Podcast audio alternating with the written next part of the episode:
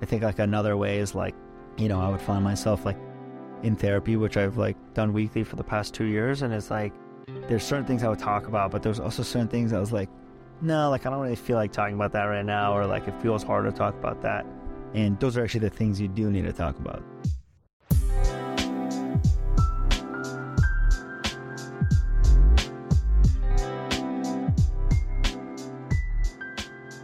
What's up, everyone? I'm Peiman, and welcome to episode 95 of the Madhappy Podcast.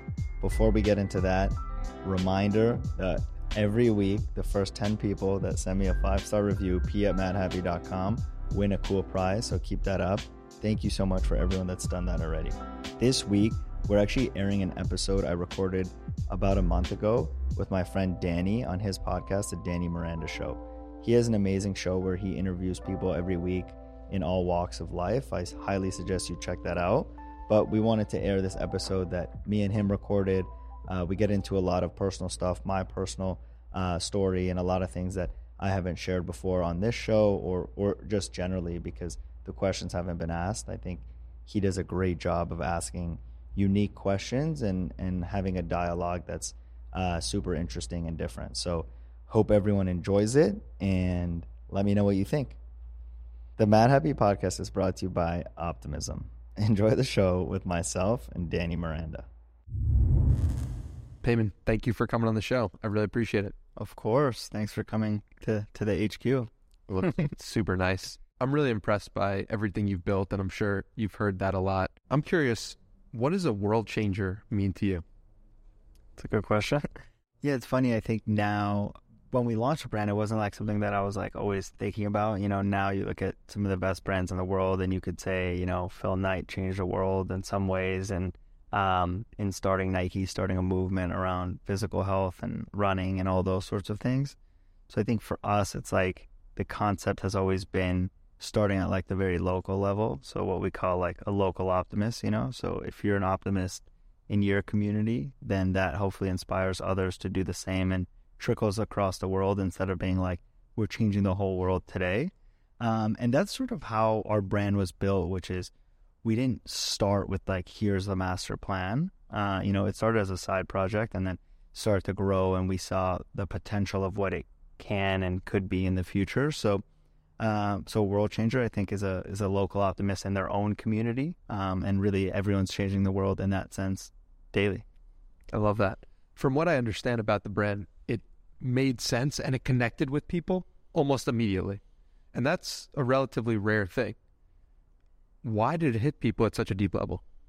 I think there's a couple of things. Uh, one is we're very fortunate with the name, and I think the name has so much of the meaning of the brand inside of it, which which you don't really have uh, in many brands. You know, mm even a brand like Nike, it's a great name now, but what did it mean back then? It was a little bit hard to say. Mm. I think Madhappy has this like very optimistic and positive message within it that helped us skip a few of the earlier steps, perhaps. But but beyond that, I think if you consider the streetwear space, uh, which a lot of people would put us in in LA, in New York, that we grew up with, it, it was a bit like different than what we're doing. And I think a lot of those brands were super cool, but like pretty dark, closed off, like not welcoming. And I think flipping that on its head, having a very like optimistic spin on it with a great name and a great message within it, some of those like underpinnings really gave us the leg up at the start and helped the snowball start rolling. I hear that, but I also know that there are a lot of people who have had really great names who haven't built companies nearly as successful as yours. So, what's the difference there? Well, I guess, yeah, there is a big difference if you talk about like what happened at the beginning versus like, you know, what have we done since then to try to give ourselves the best chance. And I think, I think we, we quickly understood that like the name hit a chord with people just as it did with us when we first talked about it. And it was like, how do we bring that to more people? And how do we do that in, you know, today's day and age? Right. We weren't trying to launch a brand as if it was a brand that launched 20 years ago, right? So we really controlled everything. It was a very like social media first type of like messaging. It was really trying to like not not be all over Facebook and Instagram ads, but be more focused on like who are people that embody what Madhappy is, what optimism is and feels like, and how do we have them have the product and share the product. And I think that built some of the initial foundation, and then we followed that up with a lot of these like pop ups and seasonal stores that would allow you to experience the brand in person, which at the time in 2017, no one was talking about. Everyone's like, physical retail is dead. Like, why would we ever open up stores? E-com is the only way. And I think, especially with apparel and something that's like people are so connected to and really try to like show who they are by what they wear, uh, we thought that that was really important. And so a lot of those like small differences at the beginning started to compound. And then I think timing wise, it was also amazing because there hasn't been a brand that's talked about mental health uh, in the way that we ended up doing. And we didn't know that at the time, right? It wasn't, again, it wasn't like concocted, like this is going to be a brand about mental health. But I think because of the name, because of some of like the core values, it gave us a real leg up to to be the only brand in that space. And then, of course, timing wise, both with COVID and and mental health more in the media, it helped elevate our brand because we were there first. Why mental health, and why is that so important?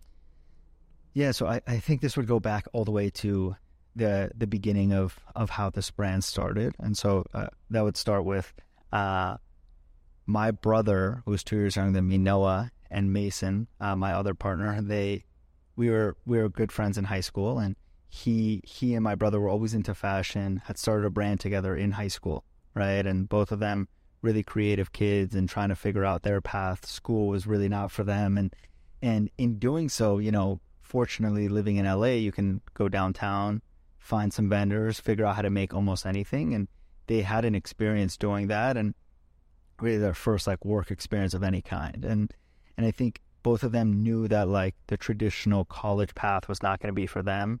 Mason had dropped out.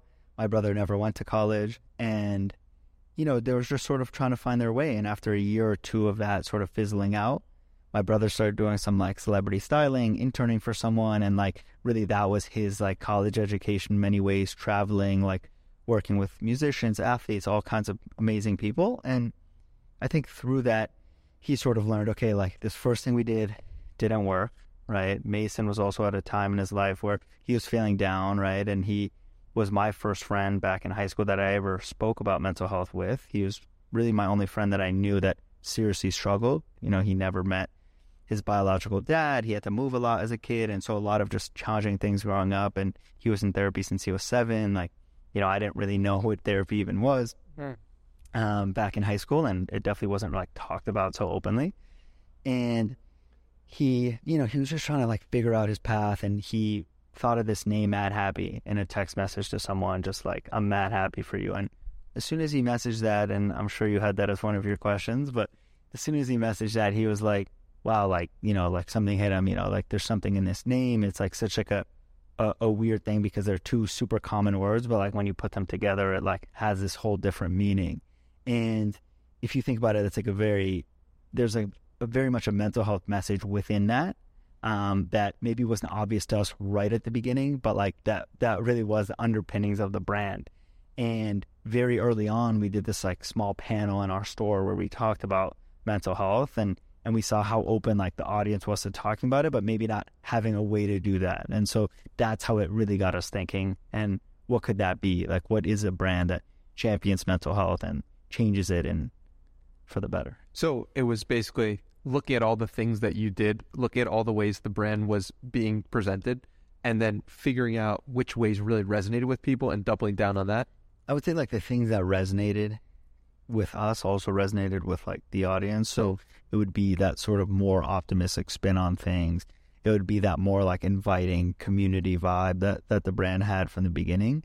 And I think the mental health piece was like there, but but we saw like, wow, like this is maybe bigger than we thought because there hasn't been really a brand that's talked about this, dived into this a little bit more. And it was it's such an un it's like an uncomfortable thing because like it's so complex. So it's like, what does being a brand about mental health even mean? Mm-hmm. Especially back then, we had no idea. You know, like we're not doctors, we're not therapists, all this sort of stuff. And so I think it became clear that there could be a lane for us there as like the bigger mission and impact that we could have as a brand. So, like we were saying before, five years ago, it wasn't really talked about mental health the same way it's talked about today. And you've clearly ridden that wave at some point. I'm curious, like, what is the current version of mental health? The thing that's not really being talked about, but in 2028, people will be like, "Oh, this is part of the conversation." Mm. With mental health or or or generally? Generally, that's a great question. I mean, there's a lot of things. I think uh, for myself, I think I've tried to um, always be listening to amazing podcasts and people that that end up talking about things a lot earlier. Um, and I've always been into like a lot of the health and wellness stuff. So, so I would probably say there's a few things around like one is like how much we use our phones and how much we're on our phones and like not realizing maybe some of the impacts that that could have. Two is like potential like negative impacts of just like phone like being on your body basically at all times of the day. And then I think like things around nutrition, around the types of food, the, the, the stuff that we should be avoiding, all of those things that's so prevalent in foods. Um, I think a lot of those things. I mean, there's so many that I think we're gonna look back on and be like, can't believe we did those things. Um, so yeah, we could go into any of those if you want. Well, what's so super cool about you in particular is that it seems like from like even everything you're doing on social, I can see that your one foot is in the future and one foot is in the present. Does that that dichotomy, do, do you ever feel that of like, oh, I'm doing this collaboration with NFTs, but like no one knows what NFTs are in the grand scheme of it or, or the impact that it'll have? Yeah. I mean, I think personally, just like my curiosity has always been um, into new things and like into like the future, really since I was like in sixth or seventh grade and started like learning about um, kind of websites and being able to look stuff up and all that. And I was always into like more of like the tech side of things myself just growing up like and then got into you know when I got into podcasts I think it was a whole different world because you know now you have access to like listen to anyone's anything about anything which is really cool um and so yeah I think it's like sort of like my like I always want to be learning about new things again I agree with you like not everything also has to like apply to like our business today or even down the line but I think it does help me feel more well rounded and just like have a better understanding of things across the board. And I think early on, I was just sometimes I would think, like, should I not learn this stuff right now? It's like not really relevant to what I'm doing. And I could learn more about what I'm doing. But I think what I found is like, you can't really control the things you're interested in learning about. You have to just like let it unfold. And, and I think in, in interesting ways, it'll still impact and benefit the business that you're building too. What's your strategy for learning? Good question. I mean, I think I think it, it definitely evolves and, and, and there could always be be more and I think that that's the tough part and I think there could be more and then it could also like you could also improve the quality which are two different things you know I think I'm so used to listening to 20 podcasts a week right 20, like 20 episodes at like 2x speed and that's amazing in one sense but it's also like did I really learn anything? Because like I'm like, you know, finding like every minute of free time to do this, or you know, I'm reading one book a month, which like is is good because like that's what I could do right now in the time I feel like I have. But also like, what about time that I'm just not trying to like stimulate myself every second? So it's it's really interesting. Like actually, last weekend I uh, I didn't use like my phone or any electronics for like 36 hours and it it was really hard because like I, you know I never go on walks not listening to something or I never work out and do, not listen to like a podcast, you know. So I think like my learning strategy is I guess just trying to find a balanced way to do it and and I think also like not feel like I'm like missing out on something if I like don't listen to every single podcast because I think I often do feel that way. What spurred the decision to do the 36 hour fast from yeah. technology or the phone? So I was talking to my therapist about um, feeling that I always that I'm always very restless and I feel like I can't um, one I use my phone a lot for sure but also like you know I'm listening to a podcast if I'm not listening to a podcast I, like I'm calling one of my friends or I'm doing XYZ thing and and not having enough of those moments of like not doing anything and being like, oh, I'm I'm bored, like it's fine type of thing.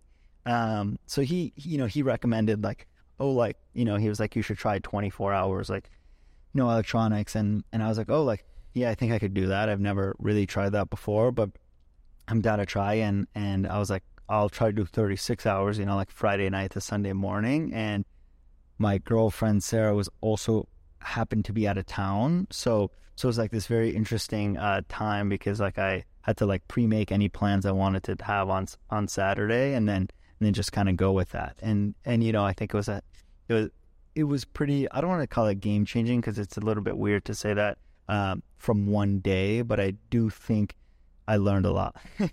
well, I even noticed myself. I put out a thread on the best decision of my life, which was not to use technology for five days, and it got an incredible response because I think there is something really needed in today's day and age of people talking about less phone usage, like you were saying before. Yeah. And it's like, how, what could we say? Like, where do you get your most creative ideas from?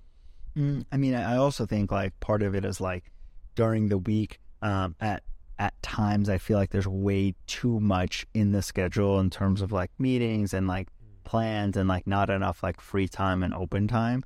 And so I think the weekend is one good place for that, but I also think everyone should be getting that every day as well. And so I think what we always talk about here, especially like as like partners with Noah and Mason, is like why do we feel like we can't have more like unstructured time where we could just talk about things and like not have a specific goal or outcome from it, but see what comes of it. And I think those times, um, and also times after I do spend a little time away, or when I feel my best or most creative or most productive or whatever. Yeah, absolutely. How did your parents, your dad being an architect and your mom being an interior designer, shape Madhappy? Mm, well, I would say I would say like first and foremost, um, them moving to a new country. You know, when when we were really young, is the only reason we're here today, and I think that's a massive sacrifice to move like in your early 40s to a new country where you don't speak the language, and I couldn't imagine doing that um, for for for any reason or for anyone. So I think that that that's the first thing, and then I think the second piece is like it's it's also very hard to move to a new country and be able to like create a business which they've done together and and provide for our family for the last whatever 20 plus years that we've lived here and so i think for me and my brother it always gave us one like a big sense of gratitude of like we get to be here we get to play in this like amazing game and and do whatever we want right start a company even if it fails, then you could start another one. And that's not true everywhere in the world. But then, two, also seeing kind of their, you know, how hard they worked, the sacrifices they made, and then just like the ups and downs of that, I think teaches us a lot and gave us such a good foundation for starting this business. And, and of course, like very different industries and very different scales as well. But I think it allowed us to level up in many ways because of like the sacrifices that they, they made what I was really trying to get out of that question was about design. And there's something specific to your aesthetic and your design. And I'm curious how you went about improving your design skills and improving your aesthetic skills, or was that something that was just born into you because your parents clearly both have it? Good question. I will say Mason and my brother, um, and especially my brother, are the the main ones focused on like the design side and i would say both of them have an amazing eye and really have crafted the the brand and the vision and how that shows up visually and so i think yeah one of our advantages was that like we we've done it very much our own way when it comes to design and we've built a strong brand now over almost 6 years without feeling like we're we're taking from all these other brands but really just in our own lane and so i think for sure my that my brother got that from my parents in many ways and and adapted that into into what uh, we've been able to build. It's cool. It's really cool. When you, why are you the CEO? Because there are four co-founders, and I'm sure each one of them was there a discussion of like, I'll be the CEO. No, I'll be the CEO. Or was just an obvious thing of like, no, Peiman's going to be the CEO.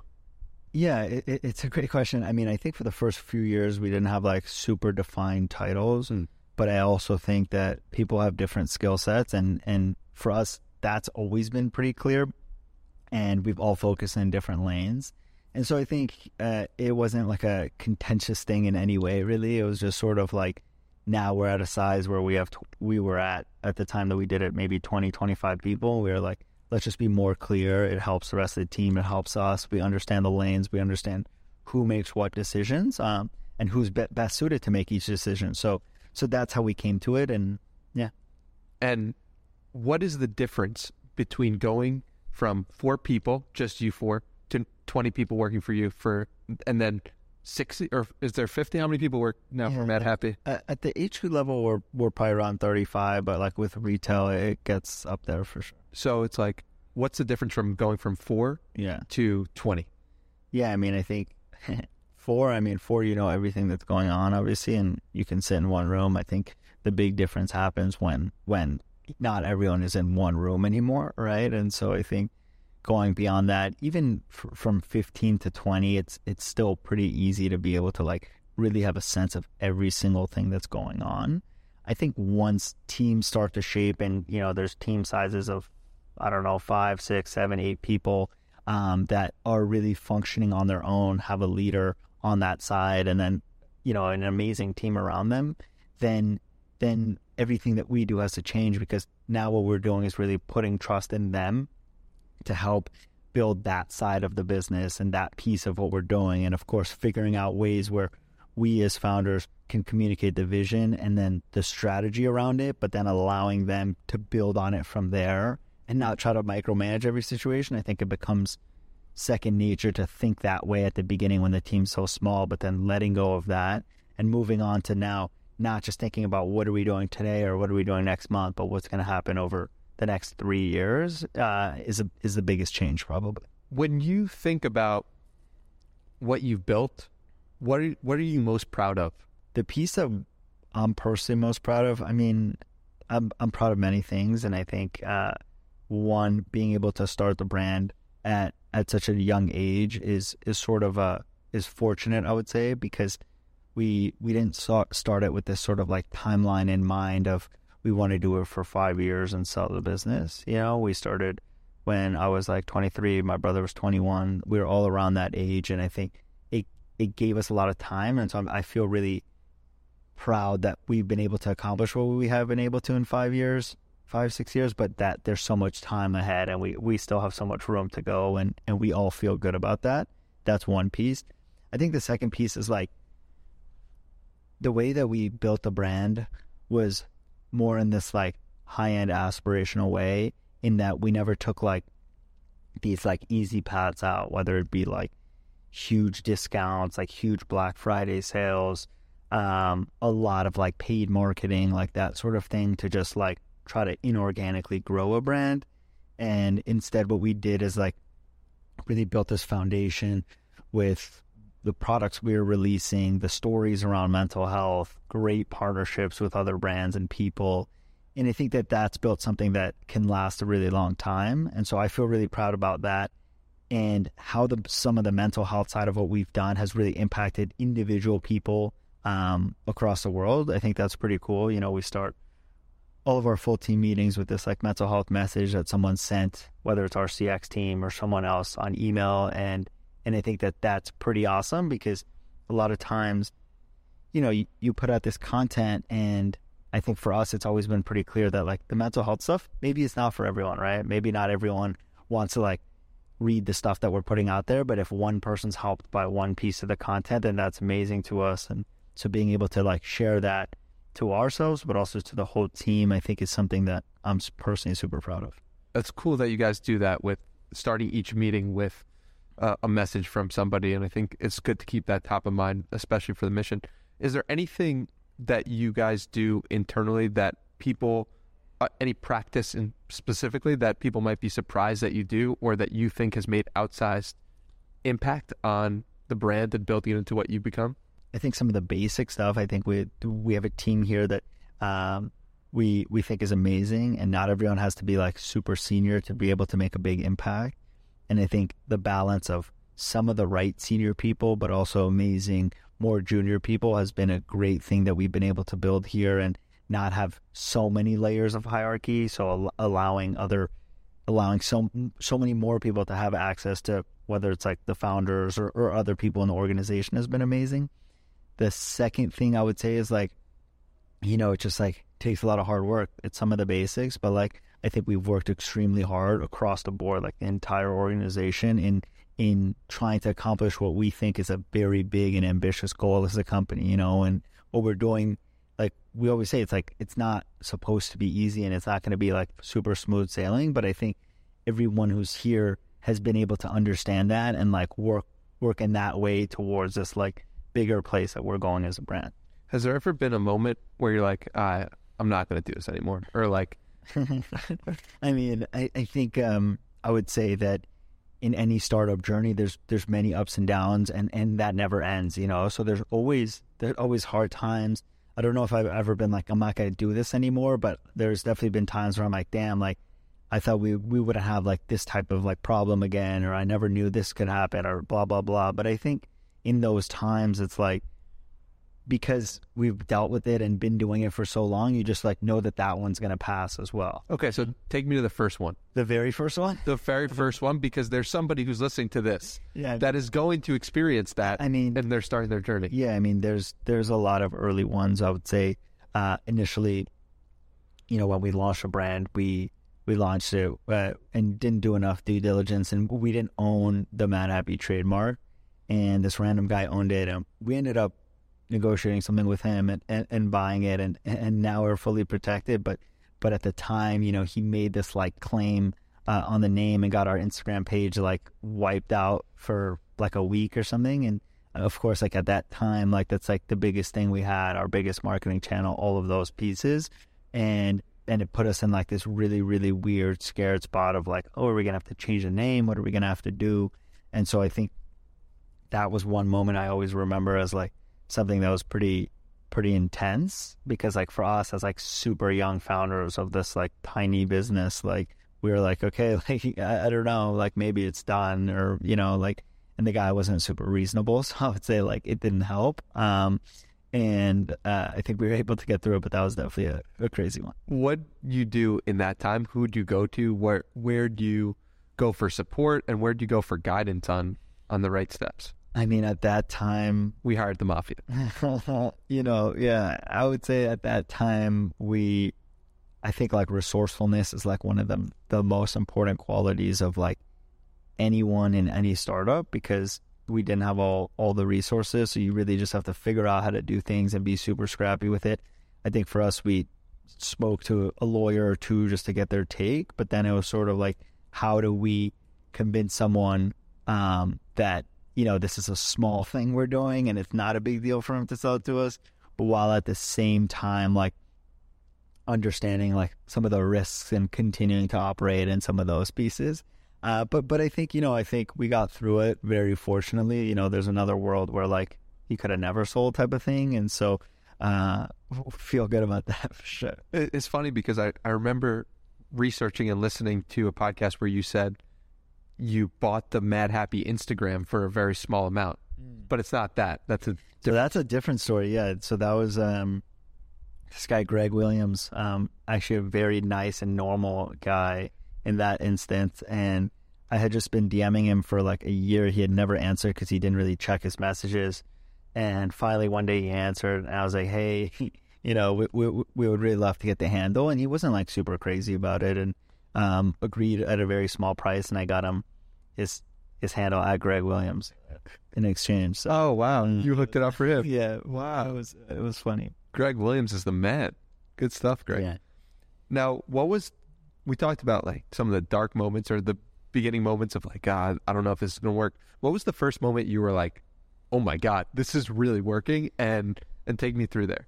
definitely a few moments over the first couple years. Uh, one of them was our first year. Uh, you know, we we haven't really done anything on the wholesale side, but but the the exception is like one thing that we did with the store Colette in Paris uh, in 2017. So the store was basically the most famous store in Paris. Was closing at the end of 2017 after like a historic 20 plus year run, and we had found a contact to her and had pitched her this thing on like this hoodie that we would do that would be collaborative uh, to sort of celebrate the closing and their last collaboration ever. And she she agreed to like a very small number of them, and we made probably like a hundred, but we knew it was amazing. We probably made an extra 150 just to have on our for ourselves and know that she would want to order more. And she she released a hundred. It sold out right away, and we sold her the rest. Those sold out right away as well. And then she was wearing it on the last day of the store being open. The whole staff wore it um, because we gave one to each of them as well, and and it was all over like Business of Fashion, all these places, and so that was a really cool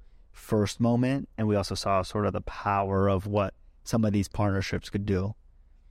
When you spoke before about how it it was about convincing the guy who had Madhappy about like how you were small, but like a, a big part of the brand is convincing other people that you're bigger than you actually are for most of it, mm. especially in the early stages yeah. of it. How do you go about partnering with amazing brands and, and putting yourself in the perspective like this is bigger than it actually is so that people take us more seriously? Yeah, I think I think that's like the the best question because for for anyone that's doing anything in the early days it's like everything that you can do to make it like seem and feel bigger uh, you should do it, you know? And, and I think for us, some of the pieces that maybe we didn't realize at the beginning would help us feel bigger, like the, we did seven pop ups in the first 18 months that we were around.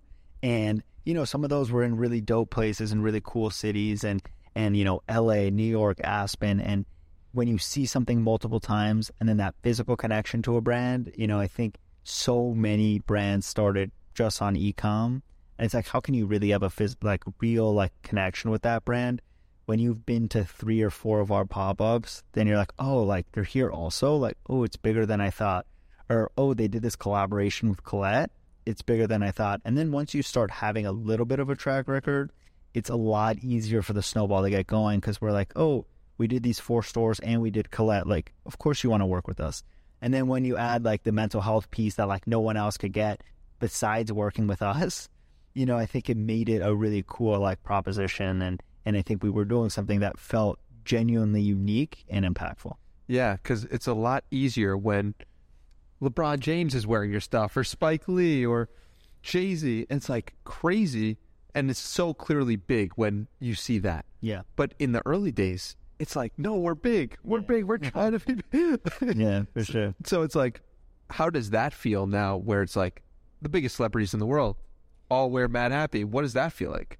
Yeah, and I think that's also and you know a little bit of that at the beginning also, which was like we saw how much entertainers, musicians, athletes, you know, really cared about mental health and how big of an impact that had on their lives by their willingness to like want to wear the product, want to buy the product. And so when we started to grow, we continued to make a conscious effort of like having people that we thought would resonate with the brand, trying to get into contact with them, trying to get them product, and not really with any expectations. But I think what we saw over time was that the brand resonates with a lot of people. It's a very mental health and optimism and sort of these types of feelings and emotions.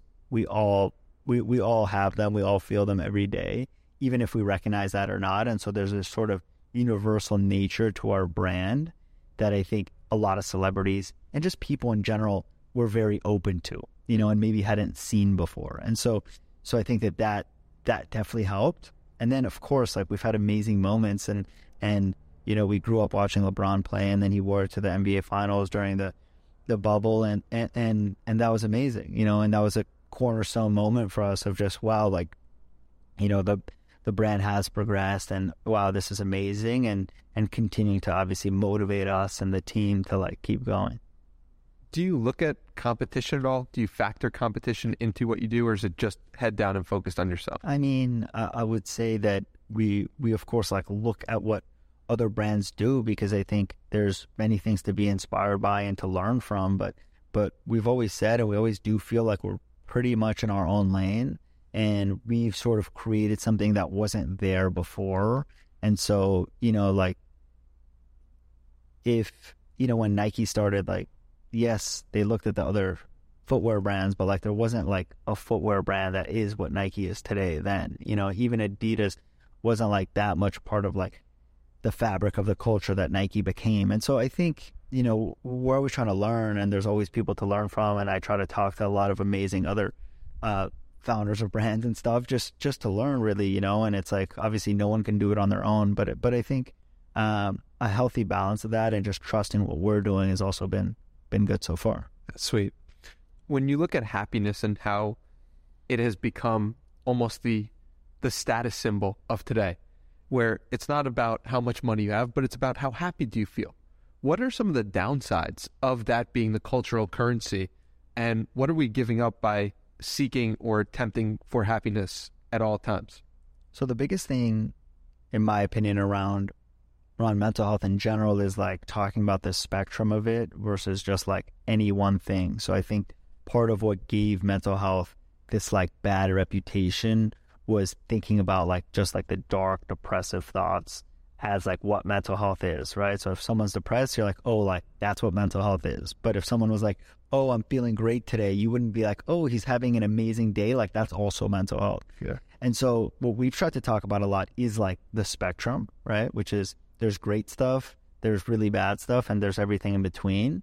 And I think, you know, what, what you have to consider is like, we're not always going to be in that like great camp. Of course, we want we want to do things and set up our life so that we we do feel our best on average or most of the time, but also understanding that like all the other emotions, right? Sadness, anger, all of those things, we will feel them at times and, and understanding the importance of those as part of a well-rounded experience. You know, there's a big difference between, you know, something really bad happening in your life and it's okay to be sad. It's okay to have a level of suffering over that. I think what tends to happen is perhaps some people inflict even more suffering on themselves in those situations. And maybe that's a pattern that you want to break versus I shouldn't feel sad and I'm going to be overly optimistic even during a sad time. And so I think uh, that that's what you're giving up if like what you're talking about is like I need to feel happy 100% of the time because that's also not true to like the human experience, you know, and that there are going to be days for whatever reason, even if you do everything right, that you don't feel um, as good as you felt the day before, you know, but that's still you. And those feelings are still you and, and you have to feel them for them to be able to pass, you know, and if you try to block it out too much, then it could lead to something worse down the line. It's interesting. When when you think about like our culture in the United States, we have one of optimism and looking at the bright side of things. What do you think has what do you think are are some things that have contributed to the optimistic nature of the United States in general and how can we help lead people more to that frame of mind? The US has definitely done that and I think, you know, the whole land of opportunity thing and like the fact that so many of the best companies in the world have been started here, I think really has painted a picture that anything is possible here. And, and that's what I believe, you know, and I think that that's why I was saying I was like so thankful for my parents for moving here because it's like that's not possible everywhere. And so I think the US has done a really good job with that. And so I think the parts that become challenging are like, you know, how do we make sure we continue to do that and continue to like foster a place where everyone does feel good, feel safe, feel like they can do whatever they want and and it doesn't matter how much money you have today or how successful you've been, but that you can find a path to begin working and to begin building yourself up to be whatever it is you want to be. So I think that that piece of it and that like optimism is definitely like embedded into what at least I feel in being an American. Yeah, absolutely. Well, it's interesting because as the world has become more connected, I recently saw a Gallup poll that we've collectively become less happy. Like they asked people in 2006 to, I believe, 2022, where they tracked mm. the feelings of anger, sadness, and it has increased dramatically since 2006. And I'll, I'll flash it on the screen so people can see it. But why is that the case? Why have we collectively become less happy when we've become more connected and conditions have gotten better?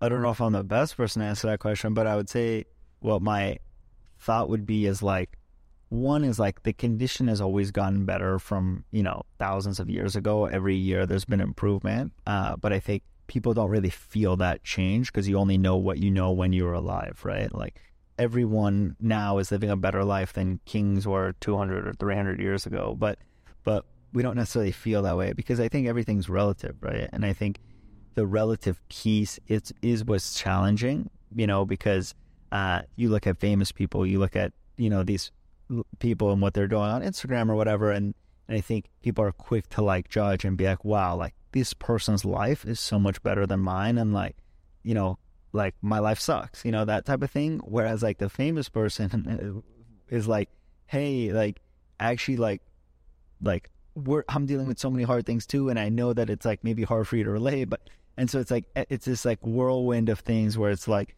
the famous person has all this pressure on them, and because of all the lights and cameras, feel less happy, and then like the person looking up to them is like, damn, like I want that, or I want this, or I want that.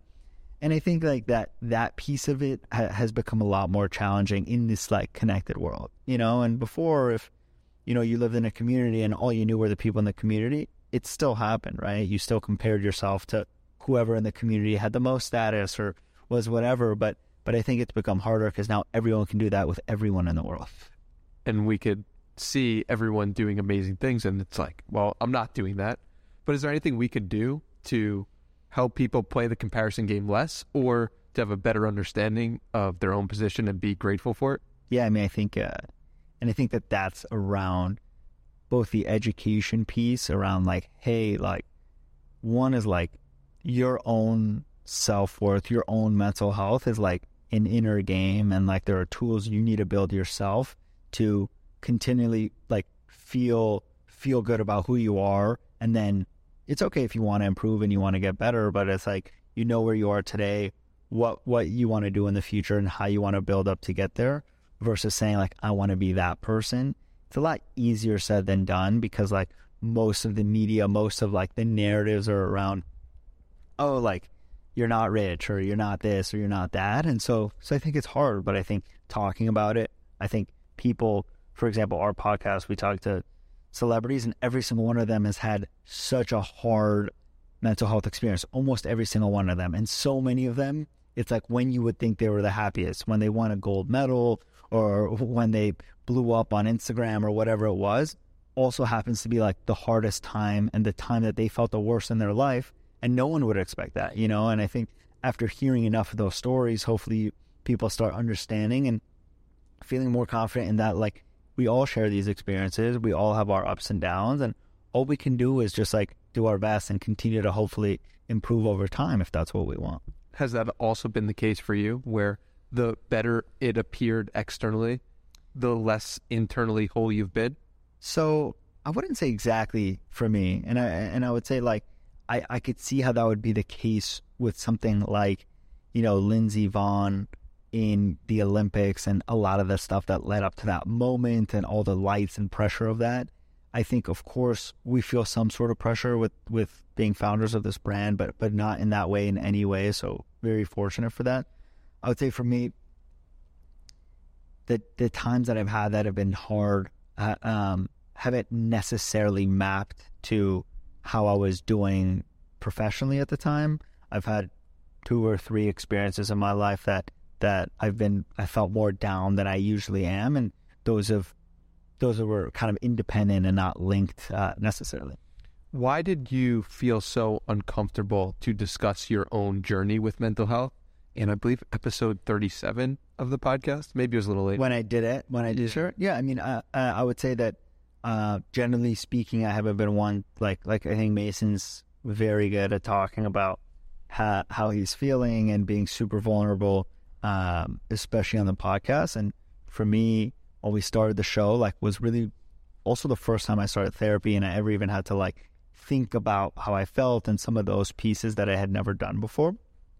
And so I think it's taken a lot of getting used to kind of breaking the ice for the first time and understanding um, how I want to share it and, and, what pieces I want to share and when I share it. And I think I've gotten a lot better at it now. And, and I've tried to be as open as possible. And not only on the podcast, whether that's with my girlfriend or my parents or my brother or my friends. Um, but I think it feels unnatural because you just haven't done it, you know, and then you have to do it a good amount to like make that feeling go away. Hmm. What in particular have you helped have have you found that's helped make that feeling go away other than just sharing it more? Mm, yeah, I mean, I think sharing it is one piece uh, because one thing I learned is like you know, if if you hold things inside, and this was back to the point around if you don't, if you try to like over optimism yourself out of feeling sad, you know, um, that that's not that feeling's not actually going away. It's just kind of like getting buried inside. And I think the buried inside thing is like all of us have things that like we've buried in some way, and I think therapy and talking about sort of the past and and potential things that you're dealing with today help the actual you saying the words out loud or writing them down they work kind of in different ways is allows that to come out of your body so that it can be let go in some way. Maybe you're not 100% letting it go the very first time you talk about it but even that relief of like 10% of it is let go when you talked about it the first time you do feel that and i think there's like this like reward feeling of sharing something that felt difficult. I think like another way is like, you know, I would find myself like in therapy, which I've like done weekly for the past two years, and it's like uh, there's certain things I would talk about, but there's also certain things I was like, no, like I don't really feel like talking about that right now, or like it feels hard to talk about that. And those are actually the things you do need to talk about. So, so I'd say that, that that's what I would say. Makes sense. When you think about what you buried for that has come up as a result of therapy or something that you've learned internally, what is the thing that you buried? And I'll give you an example. It's like for me, I started doing this meditation, and every day I would meditate for 60 minutes straight. And by like the third week of it, I realized that I was burying the situation where this kid shoved me into a locker senior year of high school for 10 years. And I never, never actually. Like one time he did that? One time he shoved me into a locker. It was like a, it's a long story. I've, I've told on the podcast before, but it, it like takes me back to a bad place. I'm like, holy shit! I started lifting weights because of doing this, and I started, you know, taking myself seriously in this aspect just because I felt that shame of that moment, of, and I buried it for eight years. I didn't even realize that I did. Mm-hmm.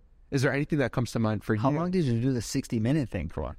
I did it for eight years. Wow. I mean, eight months rather, and I said eight years. That that'd be amazing if I did. but no, eight months I did it, and it was within two weeks that it came up because I, I started to hear all the voices in my head and I was like, huh, I'm holding on to this situation or that situation. So what time were you doing that at? First thing upon waking. And just breathing or like just watching everything that came to mind. So I'd watch. But then were you let, trying to let it go? No, no. I, I, I ended up letting it go because I realized that it was there and I felt like, oh, wow, I didn't realize that that was there. I feel compassion. Eyes closed? Eyes closed. Wow. I feel compassion for this guy and I, I I know he must have been in a difficult place when he did that, and like, yeah, yeah. I mean, I think for me, um, and do you still meditate? Yes, twenty minutes in the morning. Nice, love that, and pretty religiously. Yeah, that that's amazing. Um, I would say for me, one of the things has been like,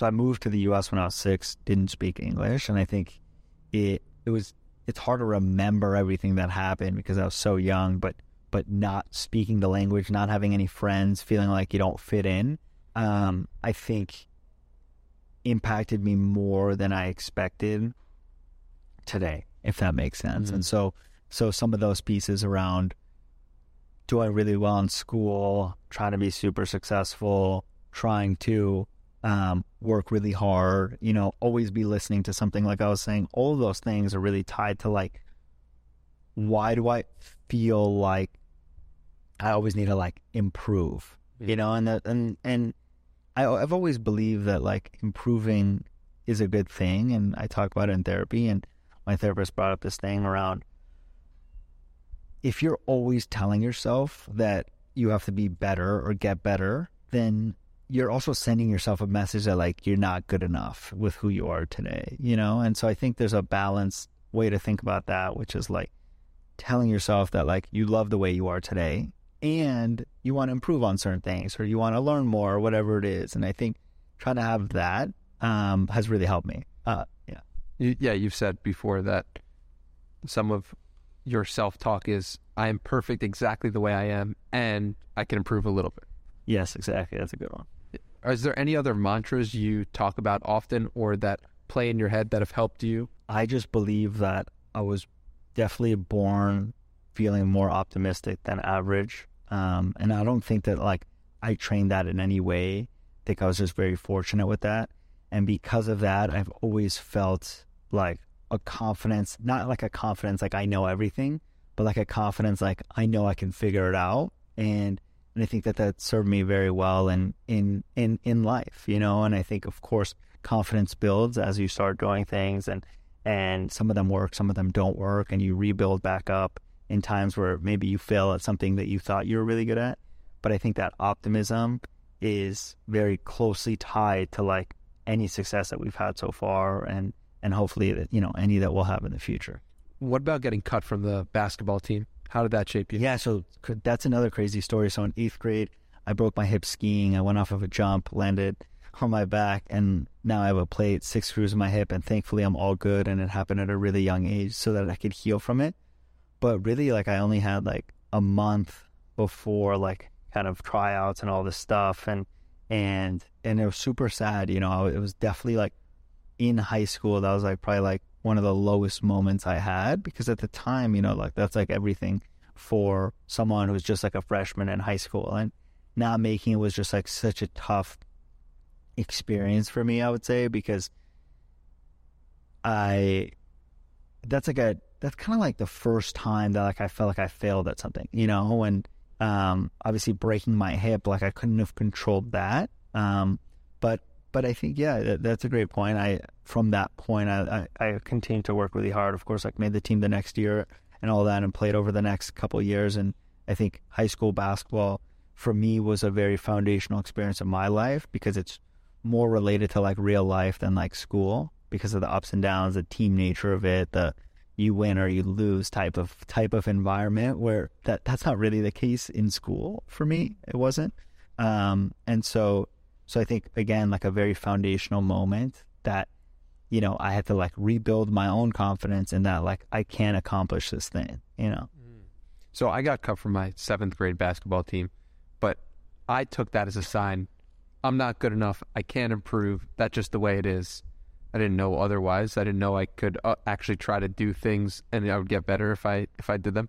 What in your? I mean, you had the excuse of being like, "Well, I got into an accident, so Therefore, if I if I was hundred percent, yeah, then I could.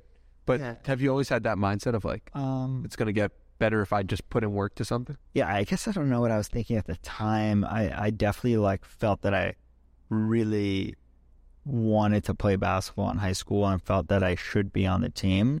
Um, and you know, some things are very political as well, and I felt like there was there was definitely some things that like got in the way of that. And I think I've always like you know, growing up, it's just like moving here and it's like you don't have like connections. It's hard to get like internships. All of those things I think fed into this like larger thing of like I have to work really hard and and and and that's sort of the only piece I can control and being focused on that. And so I think the amount of time I put into basketball in high school is like like crazy amount of time, like really? hard to even like explain, is very indicative of like now how I think about work and and of course like there's there's a balance to like rest and play and stuff that I've learned a lot more now, but um, it just takes a lot of hard work and it still might not go your way and all these things and and so I think for me it was just like the confidence to like just work really hard. well, take me through like the progression of how you've worked hard at Madhappy and what what hard work looks like today compared to what hard work work looked like at year two of building the business? I think we were just like very fortunate that we had four people because we didn't have like a budget to hire people. And so four people is a lot better than two people working on something because there's just more people that could do more work.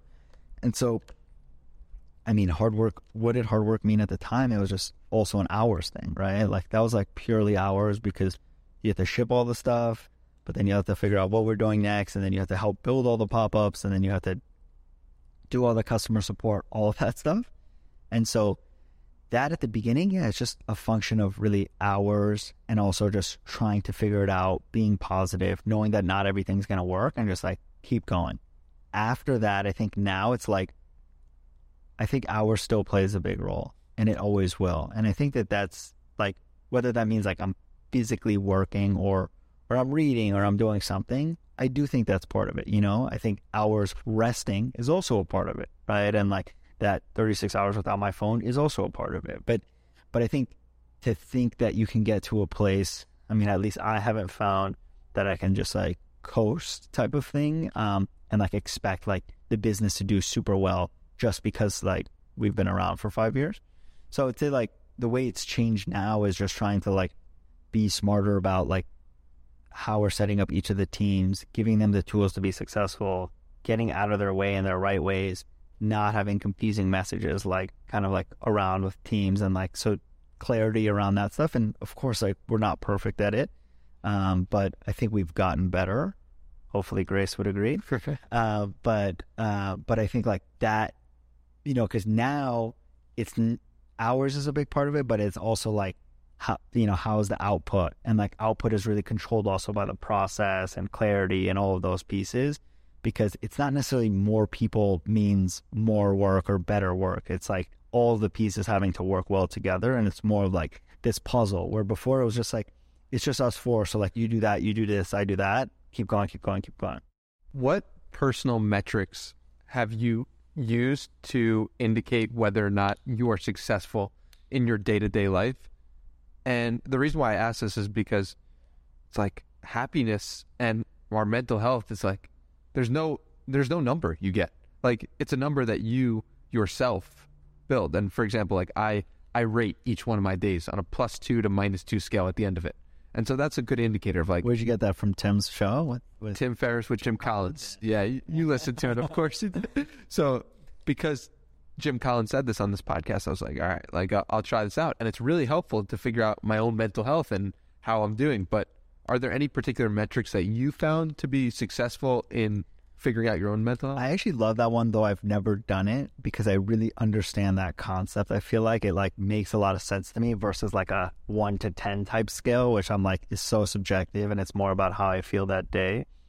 I think yeah, for me it's like the way I try to track it is is a little bit around the habits piece. Mm. So it's like I can't necessarily control how I'm going to feel on any one given day, but I know, for example, if I do these types of things like workout wise during the week, this type of sleep during the week, and this type of XYZ fun activity during the week, generally I feel good. You know, and then I think I try to like optimi- optimize that a little bit over time. Like, for example, right now I'm not doing any meditation as a part of anything. And I think, you know, I'm definitely missing something by not doing that. Right. And have you ever? Yeah, yeah, I have. And I've done like different spans of maybe three to six months straight.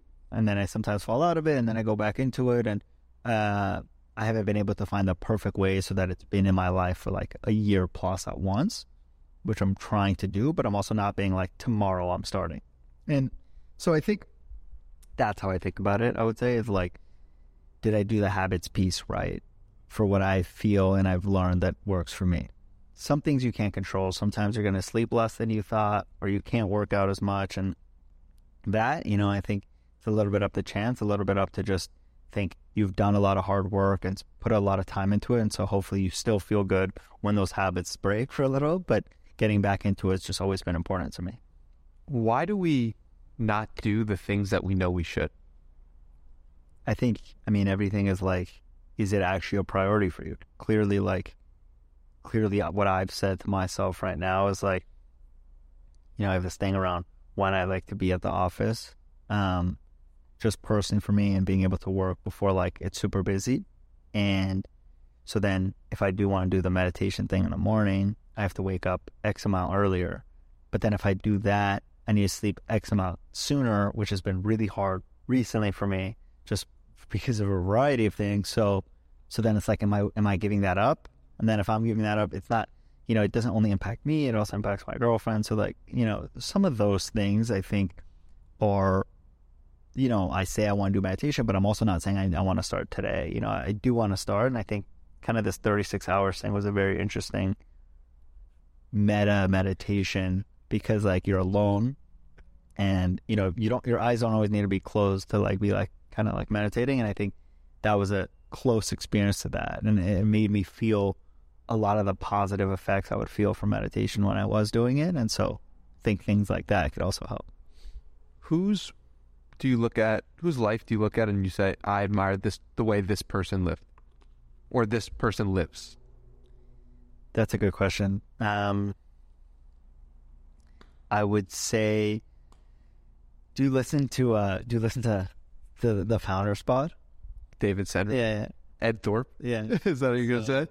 I mean, I, what I would say is like I don't know him that well. I haven't read any of his books, but what I liked was the kind of the ability to like not stay like locked into just like making money forever, hmm. you know. And he was so successful pretty early on in his career, and he was like, okay, like I'll still do fun things, I'll still learn, I'll still like explore things, and like keep busy, but I won't try to like have the biggest hedge fund in the world and, and you know make billions and billions and billions of dollars. And it's very interesting because i've almost never heard of someone especially like in finance that chose to do that. So Hmm. it seems like a very rare trait. And i think the way that he's been able to you know build a family and and and have um work out a lot and all of those pieces still be very like successful still be very like driven i would say i don't think he's less driven by not trying to keep going on sort of that hamster wheel. I think that's pretty amazing. So that's one. Yeah, he's also appeared on Tim Ferriss, and I've been meaning to check out that episode because he's still living, and he so a, a guide that we can. Two episodes. It's really good. Re- oh, you've, Yeah. you've heard them. Yeah. Wow. What source of beauty in your life are you? Do you wish you could have more of, or that you expect to have more of in the near future?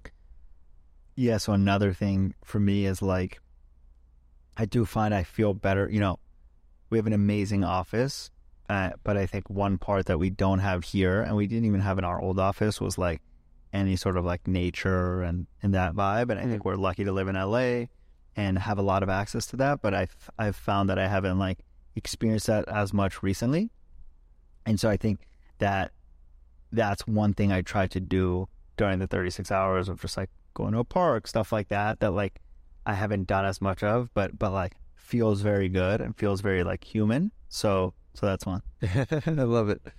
With so much of your life online, on the phone, on building it, how do you maintain presence? How do you maintain the ability to just be with somebody? How do you ma- maintain the ability to be human? Yeah, so that was like the first question I asked, which is what led to me doing the 36 hour thing. Cause it was like, you know, I would come home. I was like tired, so I just want to be on my phone because like I want to like unwind or whatever. And I think that that's there's a challenge in like kind of turning it off. And I think you know, oh, like if I see this one more tweet, like I'm gonna know so much more type of type of mentality, which it's obviously wrong. Um, so so I think a little bit of like being able to disconnect and forcing presence, I think helps you learn to be more present even when you have your phone. And so, you know, I think incorporating that more into my life, like I think I'll do it at least like once a month, that like 24 hour plus span of like no phone, no technology thing. And I think try to find more of those moments in my life where I don't feel like I need to always be like tapped in or checking. And, and I've gotten better at it. You know, I used to like check email like every second, check Slack every second, have like every notification come up. Like a lot of those things I've reduced just because like most things are not urgent. Most things I don't need to see every second, you know? So I have almost no notifications on. Um, and that's been helpful. Yeah, it's interesting because like part of it is hours that you spend building the brand. Another part is like making sure you don't lose yourself in that whole process. It's like it's tough. Yeah, for sure. For sure. And I think um I think it would be a lot harder if it was just like myself alone. It's like the only founder. I can't really imagine that. Then I think now we have a really good team and, and everyone is very much in it together and we found a really good rhythm, I think. So when you look at where this is going, what would make you look back at the end of 2023 and being like, yo, we crushed this year. We did an unbelievable job and it went even better than we expected. What does that look like? Great question. And we sort of try to map out both in terms of like where is this brand going to be 10 years from now, but also like where do we want to be at the end of the year? And I think we've done a pretty good job so far of getting to that or exceeding that every year. And and so, you know, we think about it in a way of like this brand feels very universal and we want it to be as big as it should be, whatever that number ends up being, right? Like we're not here saying like this needs to be a billion, 10 billion, whatever whatever the number ends up being, like it, it's a little bit weird to be to think you know right now. And so it's really like we set goals around obviously where we want to be growth wise, but also like on the retail side, what are we doing this year? What would feel successful? We're opening our first like flagship store this year, so that's going to be an amazing moment. We're opening stores all all around the world this year. We're trying to work with some like great partners all around the world because we've never really sold product through other stores yet. Mm. So those feel like big steps. And then I think at a brand level, how do we continue to have everything feel and be more cohesive around this idea of optimism and mental health and really pushing the conversation forward in everything we do in our content, in our apparel, in our partnerships. And and so those are really the goals. And again, when the inputs we feel like when the inputs have been right, then like the outputs have worked out, you know, and it hasn't been like so so mathy every time of like this percentage this and this percentage this and just try to continue to get better and get out of our own way and do things that we know feel like the brand and are the brand. What are some of those inputs that you're using? So uh, our biggest brand differentiator is that like we're a brand that that is very positive, is very optimistic, and then has this larger mission around creating conversation around mental health. So does that come across in everything that we do? Mm. And is it continuing to position us where we want to be positioned, right? We're also not positioned as like you know the super mass like type of brand you could buy it anywhere like it's in target it's in walmart you know it's not so it's like with our brand positioning and with the lens we've chosen are we executing against that like we think we are and are we getting better at doing that because it's hard to make everything always be like perfectly cohesive but if we're not getting better at that every year then we're going to reach some sort of dead end and so yeah yeah that's interesting because what you've achieved is like almost an exclusive thing that's inclusive. Do you feel that as well? Like it feels as if it's as if it's a an aspirational brand, but it's something that everyone can associate with. It's a weird balance you guys are. I know that's like mad happy, you know. So yeah. so I think for us, um, it's uh, I think that's a part of it. You know, I think we want to feel like a very inclusive brand, and in many many ways we are. And and I think that we've done a good job of like it's not just about buying clothes like everyone can be part of the community whether you're listening to one of our podcasts coming to one of our stores like you don't need to buy something to be a part of it.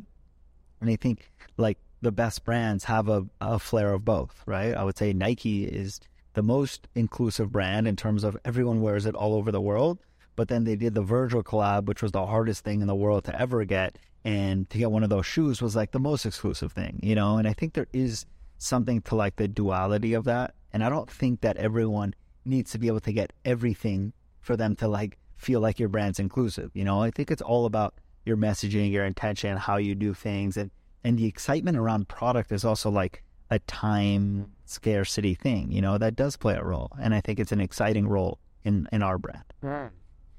In 2018, you retweeted Naval, who said, "Become the best in the world at what you do." keep reiterating or keep refining. Refining. Thank you. I, I, my misspelling here of my own word. Yeah, I, I need to work on my handwriting. I, I wrote it here on the way here, but keep refining what you do until it is true. So I'll say that again. Become the best in the world at what you do. Keep refining what you do until this is true. What wow. what are you the best in the world at? Or what have you refined yourself to be the best in the world at? Yeah, I think it'd be a little bit weird today for me to say that I'm the best in the world at something. I think. Come on, Peiman, talk that shit. I know. talk that shit. I know. Um, I do know what I what I am really good at, and I've continued to refine that around being able to have a wide lens of things that like I'm curious about and learn about, and then figuring out how to apply that and in that energy into what we're building at Madhappy. And so I think that that sort of view and mindset has allowed me to be uh, a unique benefit to the company uh, because it's like a very different approach than than most people in the space where they're super focused on apparel or fashion and really know about that. And I think that learning from a lot of different things has allowed me to be really good at what I'm doing today. What did you realize you were good at? Looking at the whole spectrum. Th- that's I think that's what started in sort of like sixth or seventh grade for me, oh. which was like I I was always like learning about things, not necessarily because like we had to in school, but really because like I was interested in it. And then I found that like someone who was like a lot older than me would bring something up and like I knew something about that. And and I was like, oh, like that's interesting. Like it could impact me in a positive way by being able to know that or figuring out how to connect with this person or email that person and those sorts of things like start to become like clear that like I was good at that. You've said before that you've always felt older than you actually are. How old do you feel right now? Um, I don't know, maybe like 35. oh, really? yeah. Why is that the case? I think it has to do with like um I don't know, I've just uh I've tried to take I've tried to be very like like since an early age like I always wanted to like work really hard because I was like, "Oh, I I believe in myself that like I could accomplish something great, whatever that was, even if that wasn't starting a company." And and I think that that made me have this mindset of like, well, like, you know, well, like I'm in eighth grade, but like, but like it's fine if I know something that someone in twelfth grade knows, you know, and that that that sort of same thing of like getting along with people that are a lot older than me, being able to talk to them, being able to learn from them, those sorts of things, which maybe aren't as like innate to everybody at a younger age, to me just felt very normal and natural. And it didn't feel like I was just trying to like talk to someone who was 60 to talk to someone who was older or successful, but it was like, felt like more of who I was, you know? And, and so I think that that has, that has helped me a lot. Where does the desire to be great stem from? I mean, I think that's a, that's, that's definitely, that's definitely deeper. I think for me, I've, you know, it's hard to say like where was it born, you know, because it's like I've always, ever since I could remember, wanted to do my best, work really hard, and be successful in whatever it was that I was doing at the time. I think a lot of that is probably due to moving to a new country, feeling I didn't fit in, and seeing like success around me and wanting that in some way for myself. I think as I've gotten older, what I've gotten better at refining is understanding more of the pieces of like what success means to me. And of course, money plays a role in that. But, you know, before you might think, oh, you want to be famous or, oh, you want to have a billion dollars and that's what success is. But now it's like such a more well rounded concept in my head, sort of the Ed Thorp thing we were talking about of like your health, your relationships, financial success, and then just like feeling good, you know, like those those things are really like what drive me now, but I think I always had that drive, and and then I just refined what that was for me. What percentage of can you break those percentages down in your head? What percentages of your own success is based on money? What percentage of your own success is based on relationships? I think it's like a well-rounded thing, which is like you need them all, and there are things that you, you know, like health, relationships, um, and like finances. Those are probably like the three legs of the stool that like you want to have, you want to feel good about for whatever that means for you and at whatever stage you are in your life, you know? So, so I know for me right now, it's like having, putting some of those foundational pieces in place. So like having a successful business early on helps alleviate some of those things because it's not, because once you reach a minimum threshold, then like, you know, you're in a lot better of a place to be able to continue to build on that. But obviously during that time, I've also chosen to have great relationships, and work on my health. Could I work on those things like more? Technically, yes. But obviously, some of the stuff I'm sacrificing now is to try to make our business as successful as possible and, and have it make a really big impact. And so I think they all change at different times of your life, but you have to have, or I've had this like sort of like three legged mindset to it.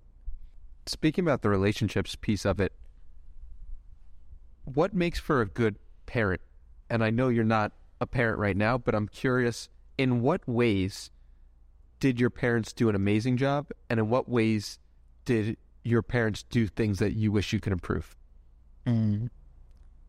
Well, I would say I think I've always thought that my parents did an amazing job just because of, you know, we grew up in LA and you grow up around a lot of like success and different things. And and I think it never made us like kind of just chase kind of more status symbol type things that instead of like the real stuff of like building something and trying to be successful and working hard and like a lot of those values we learned from our parents both from like how hard they worked but also just how present they were in in raising us. And i think that that's more rare than i thought. And i learned that after i started growing up. You know it's hard to know when you're younger and then I think, I mean, I don't know. I, I don't really have areas that I'm like, I mean, you know, things around mental health, right? It's like, Mm. oh, my mom was always like in therapy since we moved here because it was like hard for her, but like I didn't really know until I was older. And I think pieces of that are like taboo, especially at the time to like be talking about. And now obviously we talk about it all the time. But I think that and some of the stuff that's like more uncomfortable to talk about with parents or parents to kids or vice versa, I think some of those things I wish that I could have done more or known about more. And hopefully I'll do that with my kids.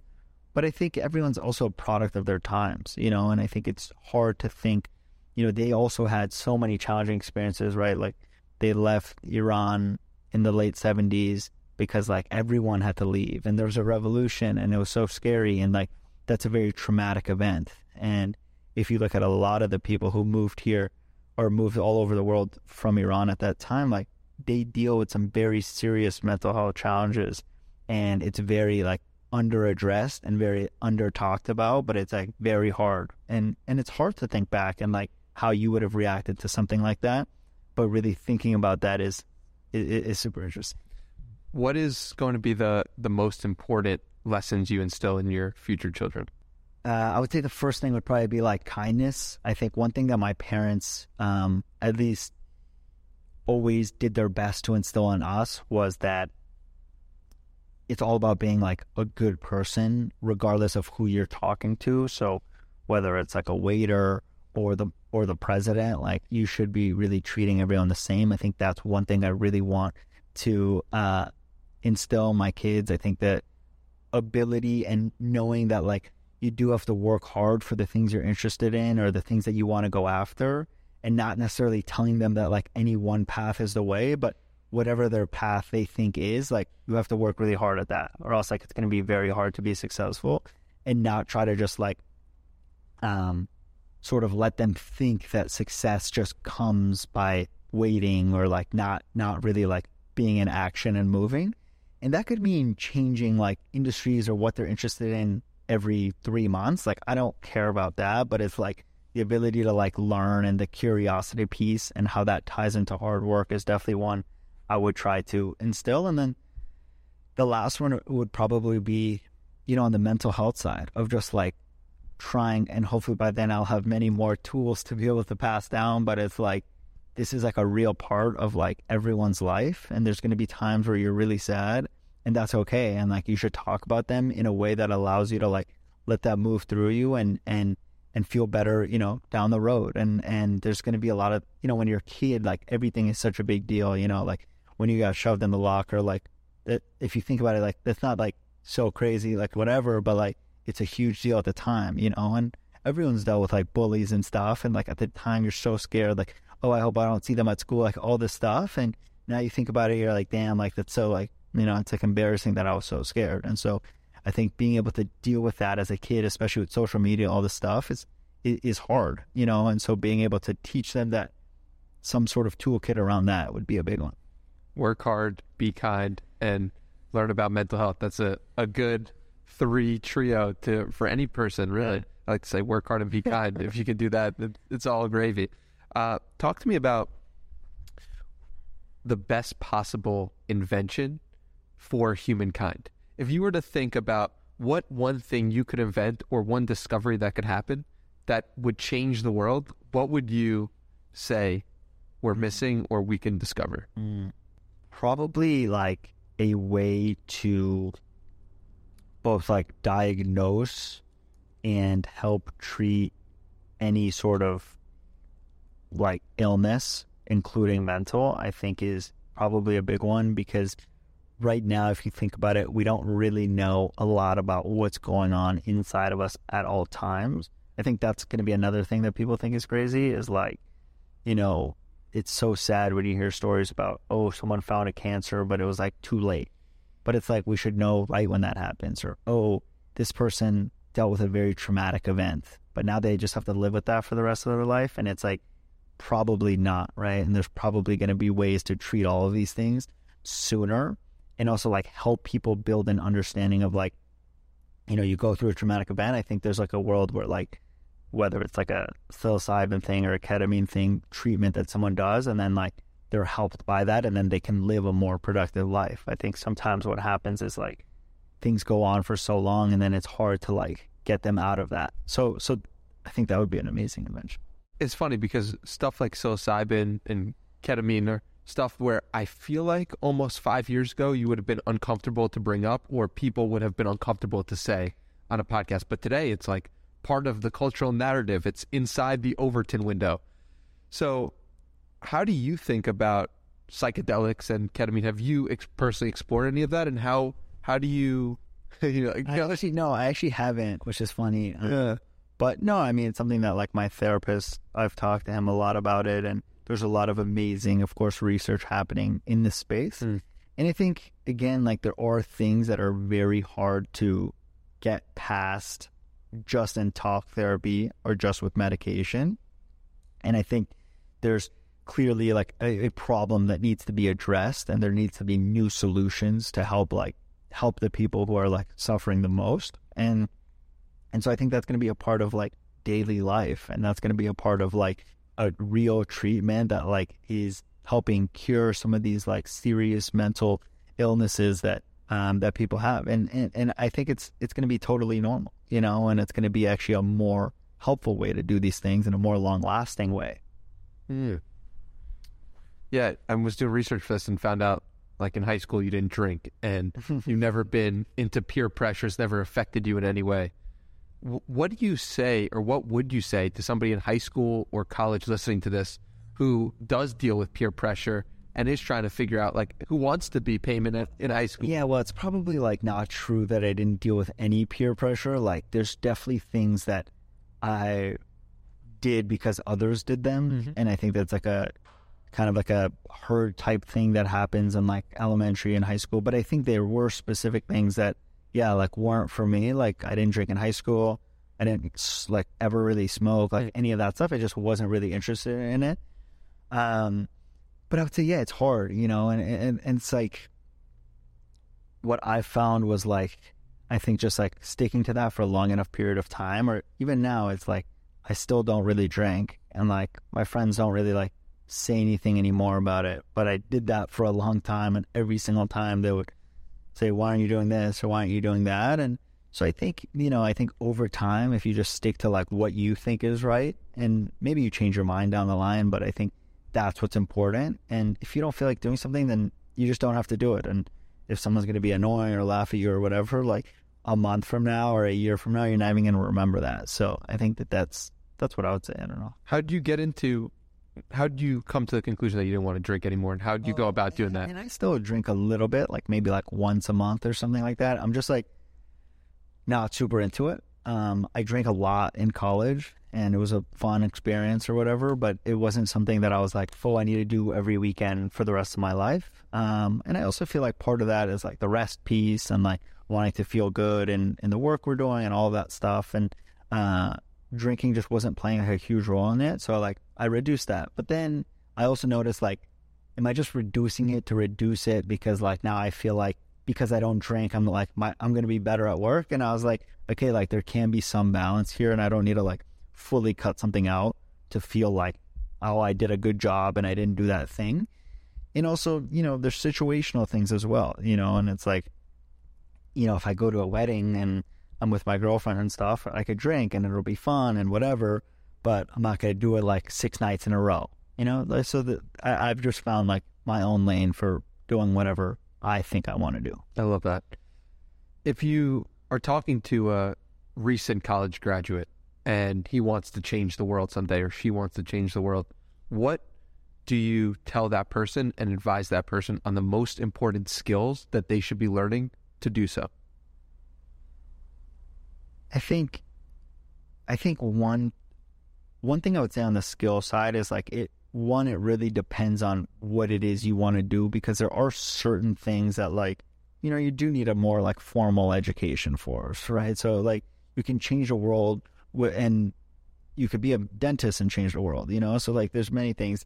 What I assume the question you're asking is like someone who wants to do, you know, maybe start their own business someday, make an impact in, in their own community or in the world or, or, or whatever. And I would say that that starts with one, always like be learning, whether it's about your industry that you're interested in or the world or things you don't know anything about.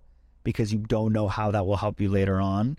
Two is like always be asking people for help. That's like another skill, whether it's just talking to someone um, and asking them questions, even if like you don't really know if they're going to have a helpful answer. I think it helps open up doors that you don't know about. And then three is like just starting and trying something uh, and being okay if it fails. Like it's trying something, starting a startup, having a like starting a podcast like you did. Like it's just like nothing's gonna happen if it doesn't work. Like no one's gonna be like, oh, this guy started a podcast and it failed. And even if you stop doing the podcast today, everything you would have learned in that time would would far outweigh like if you just worked at a company or you did like you know kind of the more traditional path. And so I think trying, learning, and, and asking people and trying to like learn from others is what I would say. How do you figure out when to quit things? Yeah, that's a good question. Um, you know, I think you kind of know. And what I mean by that is like, it just depends your level of belief in what it is that you're doing. And so if you're starting something as a side project that you're like, oh, this is cool, I'm interested in this, but I'm not like dying every day and I don't think that this is like the 100% what I'm going to do for the next five, ten years, then you find that path. You say a year, and if it's not at this, I'm gonna stop doing it. But if it's like for you when you started the podcast and you're like, I know this is what I want to do, and I want to do whatever it is for this to be successful, then it's like there is no giving up. so, so you know, there's a big range, and and I think that you as a person have to like come to terms and understand like, am I just doing this because I think I'm gonna make money from it, or am I just doing it or is this actually what I really want to do? And then, you know, what am I willing to sacrifice, give up, like, and and do? And yeah, not every idea is going to be like the idea that you have to do for the rest of your life. When do you feel most obsessed? I think in different ways, but sometimes in like the work that I'm doing, when especially when it's something that we've never done before, or something really tricky that we're trying to figure out, or something that we're trying to negotiate that's like very complicated and and hard and on paper doesn't seem like would work. Um, I love those situations. I also just love what, when I'm like learning about something new in different ways, whether it's like reading about it and listening to like a, a, podcast and like kind of connecting the dots there and trying to talk to someone in in the space about it and just like learn about something new in that way. Uh, yeah. Give me an example. I mean, I would say like Web three. Like I learned a lot um, just by listening to like Kevin Rose, and then I learned a lot from starting to explore and buy a few things that were like super cheap. And then I learned from talking to a lot of the biggest people in the space and then meeting Kevin and then like talking about like cool things and like sharing our perspective on things, sharing how we're thinking about things, which is very different and comes from like a more consumer brand point of view and, and helping that shape what I know, you know? And, and so that's one example where I listened to stuff for so long and my girlfriend was probably annoyed, but um, but it was really fun experience.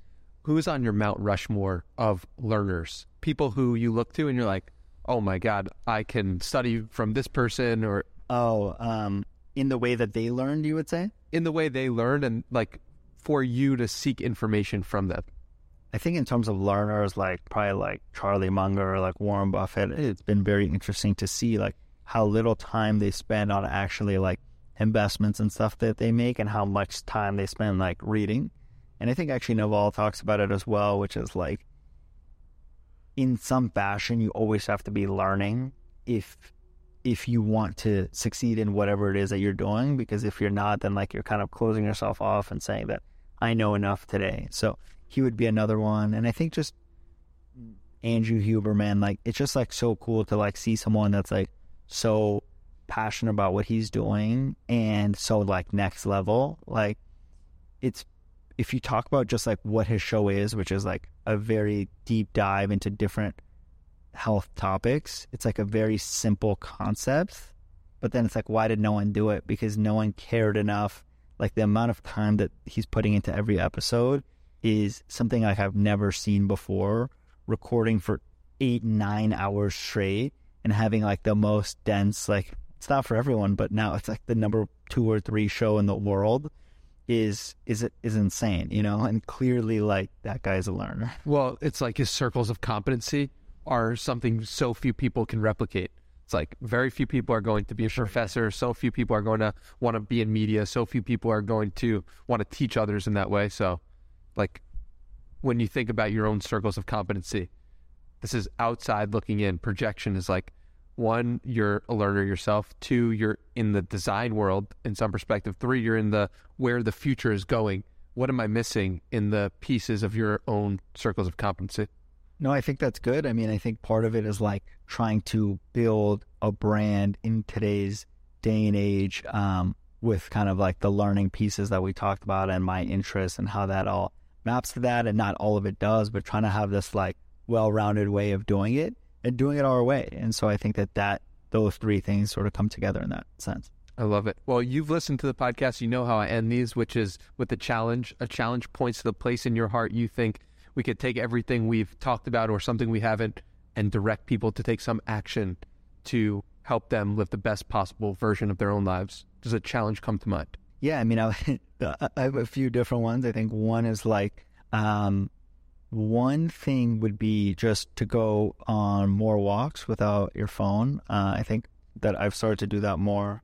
Even before I stopped, I did that thing last weekend. I think it's like, like so much of t- the time now we're spent like sitting, not doing anything inside, and trying to get outside, walk, and just like allow yourself to be a little bit more in nature, a little bit more uninterrupted is something that's been a big impact for me.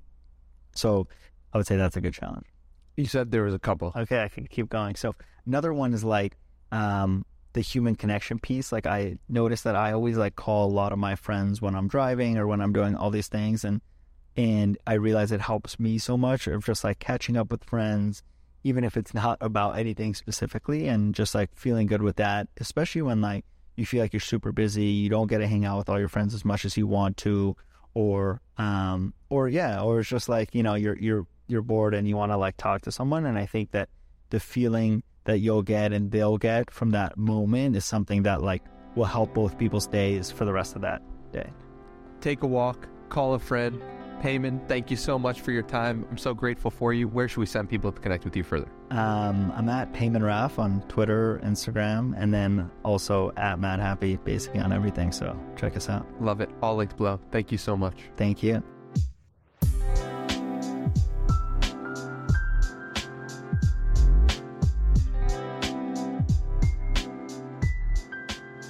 Thank you guys so much for listening. It really means a lot to us. Now that we're almost one fourth of the way done with the year, hope everyone's years are going well. Like Mason said last week, make sure to check in with yourself and, and stay on track for anything you want to accomplish this year. And keep it going, stay optimistic, and we'll talk to you guys next week.